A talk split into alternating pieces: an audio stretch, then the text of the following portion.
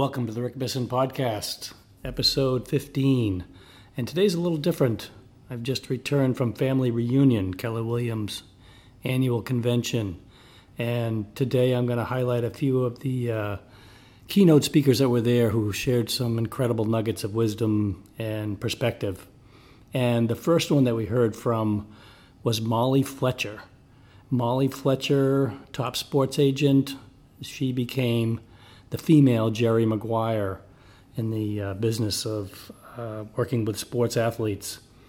Uh, Molly has a TED Talk, Secrets of a Champion's Mindset, that's had over a million views. And she basically had a front row seat to peak performers throughout her career as a sales agent, excuse me, as a, as a sports agent. And one of the things that she talked about was the difference between the top athletes. You know, we're talking about the less than 1% of high school athletes that make it into the, the big leagues. And what is the difference between those top tiered athletes and those who are mediocre in that field? And the one thing that she identified while watching these athletes and working with them was the drive, their inner drive was the top thing that made the difference.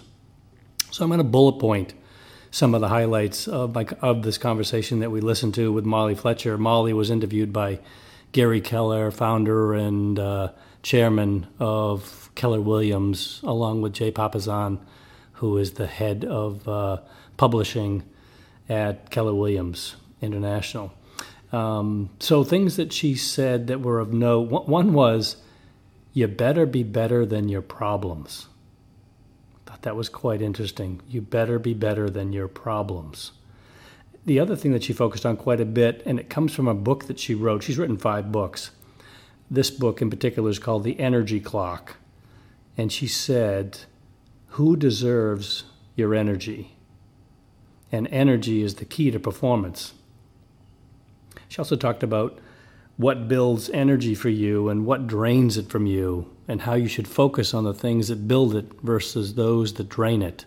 Sort of akin to where do your weaknesses or strengths lie, and really leaning in on your strengths and leveraging out or passing along where your weaknesses are so that you can focus truly on where your strengths lie talked about being relational, not transactional. You know, it's very easy, especially if you're in the the business of being in business of uh, making transactions happen uh, in the real estate business. That's what it's all about. And I would say in the sports agent business, it's also the same thing. Very transactional, always negotiating contracts, working with buyers and sellers or uh, athletes and their potential organizations that they're going to join up with. And being transactional, you're just focused on getting the transaction done. And I remember one time a good friend of mine who had been in real estate for a while and then gotten out and was going to get back in again told me that the person that he worked with he would sometimes say, "Yeah, let's we'll do a deal." And the person that he worked for called him out and said, You never do a deal. You can do a transaction, but a deal leads to somebody winning and somebody potentially losing, and just the whole ring, so to speak, the sound of a deal seems a bit. Mm, I'm not sure if it's selfish or if it's uh, the wrong context, but don't be transactional. You have to be relational because if you focus on the transaction, you're going to lose sight of who you're dealing with and what their concerns are. She talked about uh, one particular story where I don't remember the athlete. Uh, no, it was actually the coach of the University of Southern Florida, I believe, who was ready to leave. He was a basketball coach there, I believe. He was basketball, not football. He was ready to leave, anyways. And she had heard from a professional sports team that they were looking for a coach. So, sort of similar to behind the scenes of a real estate transaction, she knew of something, she made the connection, a dialogue began, and they went three or four days uh, into details of a contract. And, you know, the, the husband's involved, the coach, the wife's involved, the owner of the team is involved, and they're going back and forth. And the coach is asking for this, the wife is asking for other things. They worked out a deal. Listen to me. They worked out a deal. They worked out a transaction, a contract. And she sent the contract off to this coach and didn't get it back immediately. Got a phone call the next day or a message of some sort that said, not going to do it, not going to go forward. And she realized at that point in time that she had gotten so focused on the transaction, the details, that she lost sight of what these people really wanted, what their reason was for leaving college sports, and it wasn't right for this guy. And you know how important it is to check in with people along the path, along the way, whether it's business or not. Um, you know, what are you thinking? I learned that lesson from my wife when we first started dating. The importance of, you know, if you're if you're with somebody, it's okay to ask, "Hey, what are you thinking?" And sometimes it may not be anything. Sometimes it may be something that you really need to know about. So don't be transactional. I mean, excuse me, don't be uh, yeah, don't be transactional. Be relational. She also talked about the fact that people overestimate talent and they underestimate discipline. Another thing that she's learned from athletes. Um, top performers recover faster. They go back to what feeds them. And that was a pretty key thing where, you know, we're all going to face adversity. We're all going to reach levels or things are going to happen where we don't get what we want. We don't get the win that we want. Um, things don't go our way. How quick can you reset? How soon can you recover and move on to the next thing that you need to focus on? Um, and, you know, she also talked about the, the importance of being present. And I love to hear this from people who are very successful, um, very, you know, good at what they do, top performers, when they talk about being present. And not only to be present, but show up present. Don't take a while to get where you're at. And there was a great quote that she used from Nick Saban, uh, coach for Alabama football team who said he teaches his athletes, he says, be where your feet are. And if you think about where are my feet? My feet are where I am. I'm planted where I am. And be present. She talked about reframing to seize opportunities. Again, sort of back to um, recovering and how to get to move beyond uh, things that may be a struggle things that you may need to uh, learn from, move on from. She talked about anticipating moments for people. Be ready to help them. Set the bar internally, not externally. Don't be thinking about what's happening on the outside. Focus on what's happening internally to you and the person that you're dealing with. And there's a great bold law from Keller Williams training. Um, you know, don't let people's outsides impact your insides. Make change happen to you or make change happen for you. You know, which of those is going to be your mantra? Which sort of wolf are you going to feel it, feed? Are you going to make change happen to you or are you going to make change happen for you? And she sort of recapped or uh, capped off her presentation, and it's funny how it always seems to go this way with really great speakers, or at least the three that I'm going to present today, Molly being the first one, they all came back to love. And her final words, while she's she's finished her presentation, she's sitting down talking with Gary Keller and Jay Papasan. They're answering a few questions. Very congenial conversation. They've obviously got a lot in common, a lot to connect on. And she said, Tell the truth, with love and support. That was really the key thing that she wanted everybody to leave with. Tell the truth with love and support. And what more could you offer? What more could you give to the people that you love, the people that you're with, even the people that are difficult? You know, tell the truth with love and support. Next, uh, we heard from Gary Keller and Jay Papasan, who, you know, I've, I've talked about them quite a bit, so I'm just going to give a little bit of what they were talking about. And the whole focus was charging the storm. You know, the whole, it's the sort of theme this year for Keller Williams um, charging the storm, be the buffalo, and believe you can thrive and win the storm. You know, the real estate industry right now is going through some challenges. We have very little inventory. When we looked at the statistics of the number of transactions that have happened this year versus 21, 22, they're, they're down considerably 25, 30%. The number of transactions are down. Prices are up, which is great for those who are doing business. But if you're not doing transactions, then it's a real struggle. It, it's it's as close to a shift that we've had since the the last great recession in 08 09 timeframe when the business dried up drying up for different reasons but still causing people to not be doing the business that they were back then or, or a couple of years ago.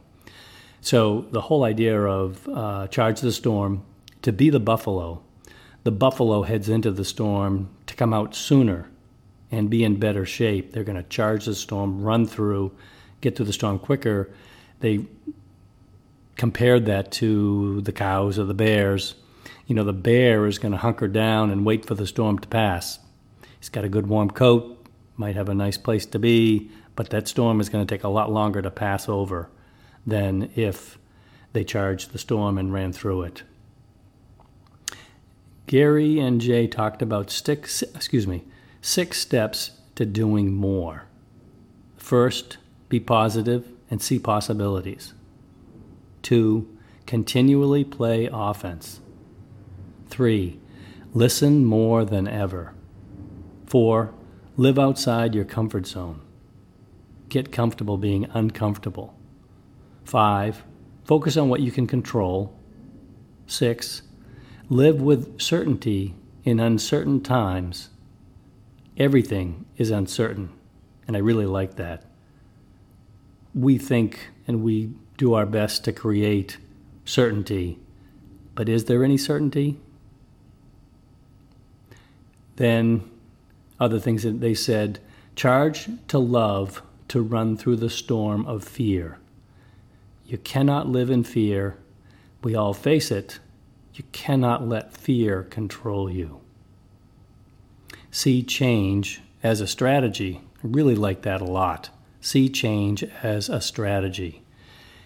And again, nothing certain. We can make the best plans. You know, there's that saying that if you want to make God laugh, share your plans with Him.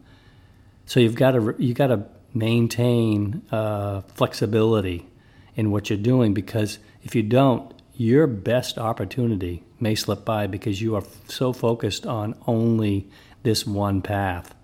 So keep your minds open for other opportunities. The last speaker that I'll highlight, um, and I listened to some great sessions while I was there, um, but the last session was Ed Mylett. And Ed Mylett is a motivational speaker. He's written The Power of One More, which is a great um, offshoot, I guess I'll say, or uh, a great compliment to Gary and Jay's book, The One Thing, which is, if you haven't read the book, I think you've heard it before, you need to read The One Thing. And Ed, Ed Mylett's book is The Power of One More. And listen to his talks, go to his website, um, you can find him, but he'll talk about the power of one more thing. And that's basically how Ed has gotten to where he is. And he learned a lot from his dad in this power of one more. So, some things from Ed. Ed said, I believe you are born to do something great with your life. I believe you were born to do something great with your life. And the smallest may have the greatest ripple effect. Ed talked a lot. So Ed talked Ed Ed was at one time broke, homeless, eventually living in an apartment, uh, had no money, um, had to, the water was shut off, the electricity was shut off. They had to shower in the uh, at the pool. He would take a towel down and hold it up so that his wife could take a shower, and then she'd hold a, sh- a towel up so he could take a shower. Um, and you know, he, he he committed to the power of one more thing, the power of doing one more thing to get out of that situation. And he talked about um, you know the importance of you, you got to stop feeding yourself with negative limiting thoughts. How, how do you do that? How do you change your mindset mind, mindset? Um, and, and he said deep deep in your hearts you know you are someone special so when you peel all those layers down we all know we're someone special the question is, what are we going to do with that? He says, you know, we, we often lack depth perception on our vision. We could do so much more. And he said the change in thinking about that differently is the thought of doing one more. So, again, easy sports analysis. If you're out and you are uh, running, you know, and, and yesterday you rode, you ran one mile for the first time. Well, then tomorrow run 1.1 miles and just keep moving that needle a little bit each time. Ed mentioned, you know, the Bible says, where there is no vision, the people will perish. And again, back to that, you know, we tend to underestimate that we have no depth perception on our vision. He talked about um, two really important skills love people and be present with people. Again, you know, kind of mirroring that Molly Fletcher point of being present and loving people. The second was being a good communicator, over communicate. He talked about inspiration has to be greater than adversity. Your inspiration to do what you're doing has to be greater than any adversity that you're, you're facing. He, he talked about great people being evangelists about their mission or cause. Always making someone feel something. You know, an evangelist is a person who seeks to convert others, especially by public preaching. And here again, you know, be an evangelist about your mission or cause. Because when you're passionate about something, you're always making someone feel something, and people need to know how you believe in what you're doing. He talked about Steve Jobs, and Steve Jobs, somebody asked him, or I don't know if it was Steve who answered, or one of his people, why did they pick the Apple as their brand symbol? And the answer was that Apple's made Steve Jobs happy. And his mission for Apple was to make people happy. Their products, when they were introduced, would discuss how this new iPhone will make you happy. It will do these things to make you happy. And they've obviously had great success in regard to making people happy. And the number one marketers in the world sell happiness. I also like this a lot. He said, You don't think you're going to die, everyone else is going to die. And I thought that was really interesting. You don't think you're going to die, everyone else is going to die. However, I think because of my experience, I think I'm going to die. Everyone else is going to live. And I think there's trouble in both of those because the ultimate thing is don't let life get beyond you. don't live for tomorrow, live for the moment, be present, be where your feet are. And he also talked about the fact that, you know, and I wish you, you got to hear this guy because he has got a booming voice. He is a large man. He's very strong in his demeanor, and you know he, he's very convincing. He's evangel- evangelical in his presentation, and he said, "This is your life. You got to get after it. Be the one who changes your family." So he came from a family that didn't have a lot, and he said he would be the one that would change his family. He would be the one to bear the burden he would be the one to do the extra. He would be the one to love more. He would be the one to break the mold of his family circumstances. And, you know, this is a guy who he told a story about they had no money. His car broke down. No, I guess what happened is his car was parked.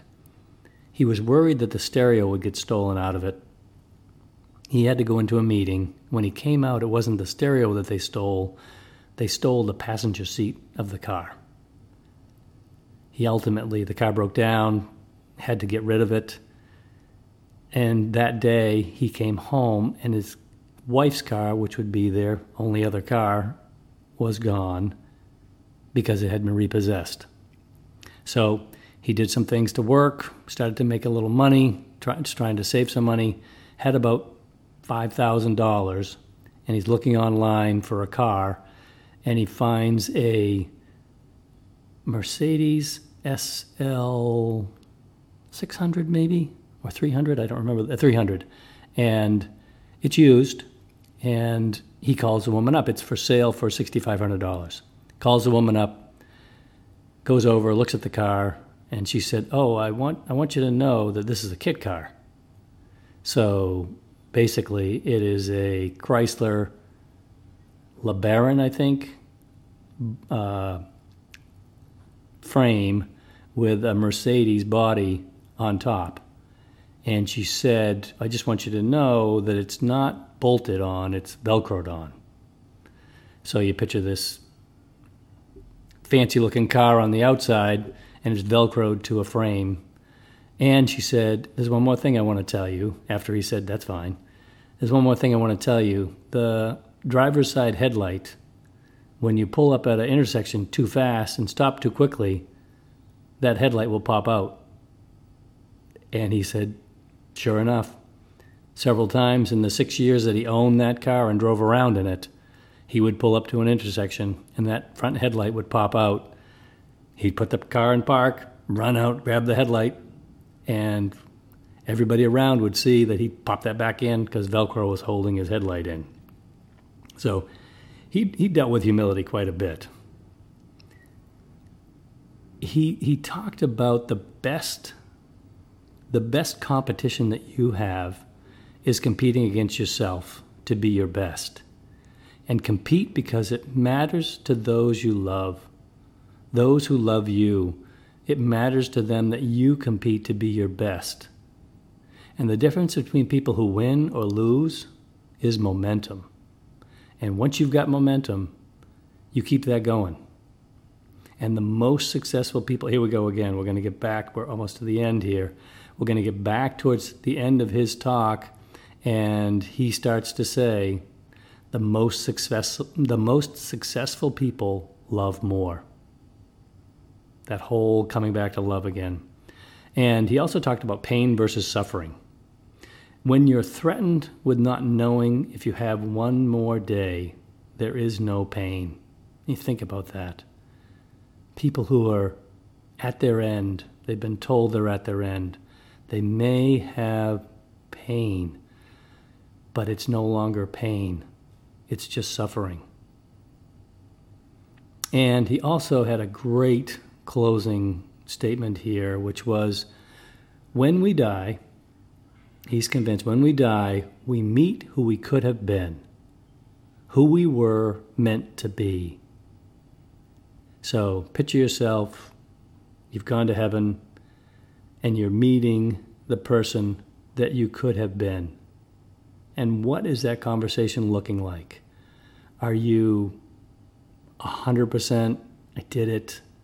Or are you questioning, geez, I wish I'd have done this or I wish I'd have done that? Well, if you are, then start living now. And how do you get as close as you can be to that person you're capable of being? Don't live scared. Don't live afraid. You only get one life.